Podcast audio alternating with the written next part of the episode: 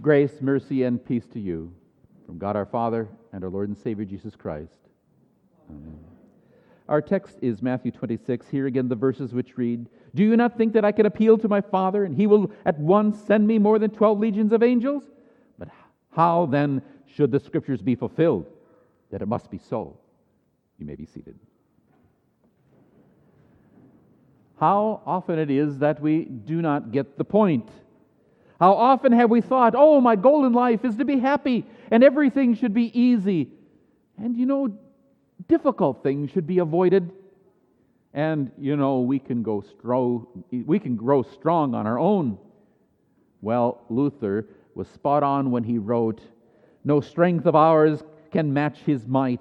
We would be lost, rejected." And even more so.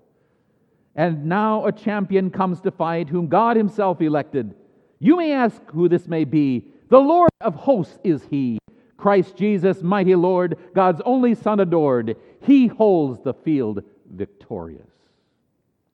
The Lord of hosts comes from that old phrase, Lord of Sabaoth.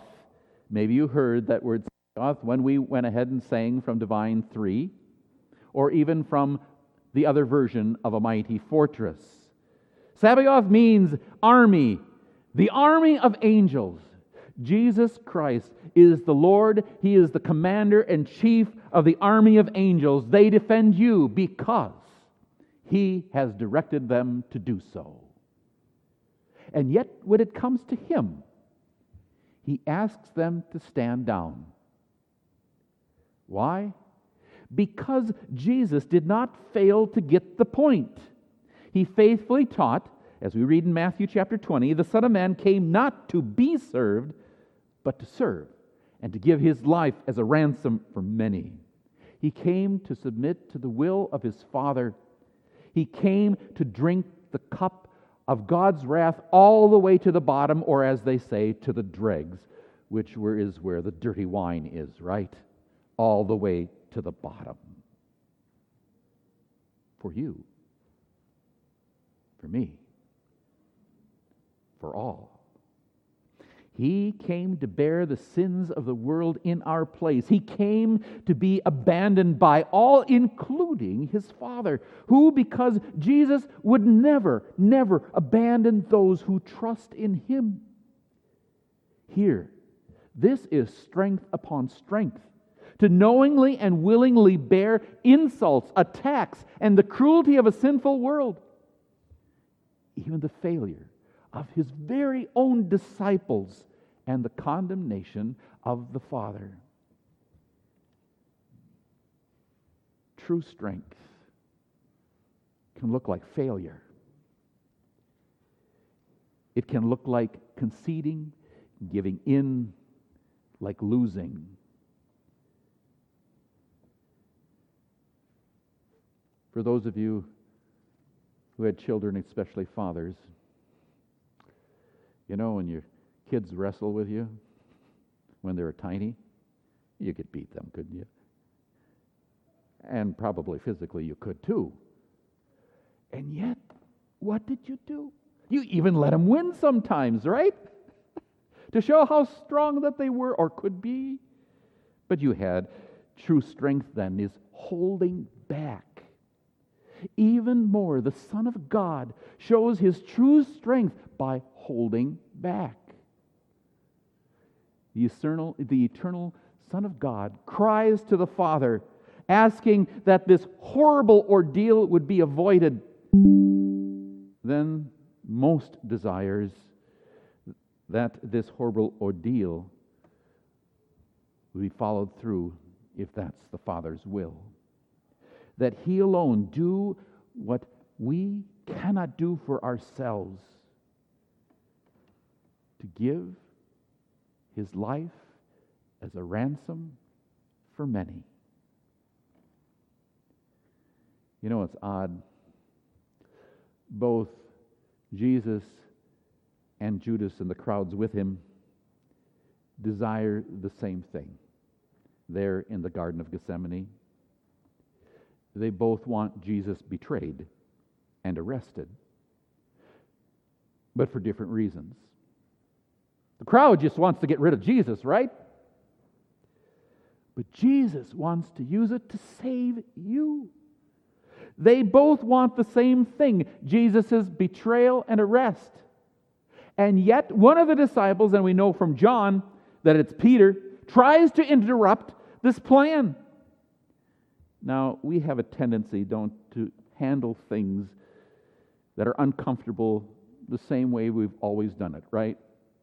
If all we have is a hammer, every problem looks like a nail. The disciples have consistently missed the point. When Jesus began to explain to them that he must go to Jerusalem and be rejected by the chief priests and the elders and suffer and to die, what does Peter do? Oh, that shall never happen to you. At the Transfiguration, Peter offers to build three tents, one for Jesus, one for Moses, one for Elijah, so they could hang out in God's glory.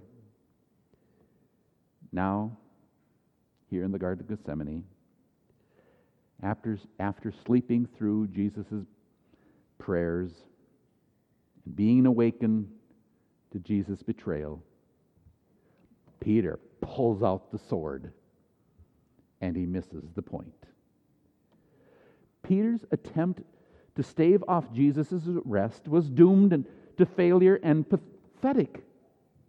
Peter, as Martin Franzmann noted, could hardly have misunderstood the purpose of Jesus more thoroughly. For Jesus' double question teaches us what's really going on here. Do you not think that I could appeal to the Father, and at once he would send me more than 12 legions of angels? But how then should the Scriptures be fulfilled? That it must be so. You see, none of this is a mistake. None of this is a mere miscarriage of justice or the result of Jesus being weak. It is the very opposite. This is the determined plan of the Father that he has set down from the foundation of the world and promised in the Old Testament. This is the ultimate act of justice as Jesus takes the place of every sinner everywhere that has ever lived. Jesus gets what I deserve. He gets what you deserve. He gets what every sinner deserved according to the Father's plan. Oh no, Jesus is not weak. He could have instantly stopped everything. He could have destroyed everyone who seeks him harm. And yet, he willingly and painfully humbles himself according to the divine plan for us. That's strength. It is not strength for intimidation, but Jesus, who is strength, is to be relied on, trusted, rested in, who stands for us. He is our ransom. That's the point. Jesus is for us. As he said of himself, the Son of Man did not come to be served, but to serve and to give his life as a ransom for many. And so it is that he fulfills the Scriptures. So he prays for the Father's will to be done, even though he knows what the cost is. And so he sweats blood under the weight of all our sins and its deserved condemnation, and he lets even one of his own, yes, Judas, betray him with a kiss.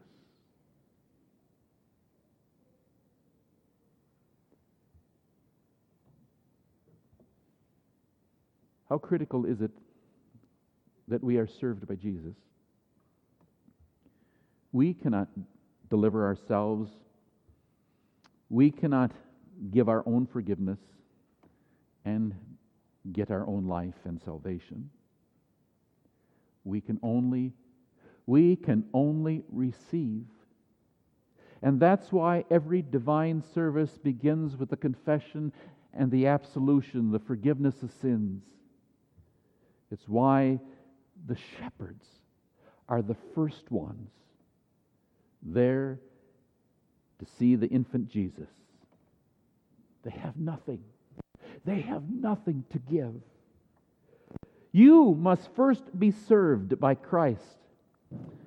Our church fathers confess this, thus the service of and the worship of the gospel is to receive the good things from God, while the worship of the law is to offer and to present our own goods to God. We cannot offer anything to God unless we have first been reconciled and reborn, they write. The greatest possible comfort comes from this doctrine that is teaching that the highest worship in the gospel is to desire to receive forgiveness of sins, grace, and salvation. It would be a pathetic miscalculation for us to think that our strength, that our goodness, our wisdom could save us. We'd be making the same mistake. The same mistake the disciples made, the same mistake that Peter made, and we would miss the point. It is only Jesus' work that saves us.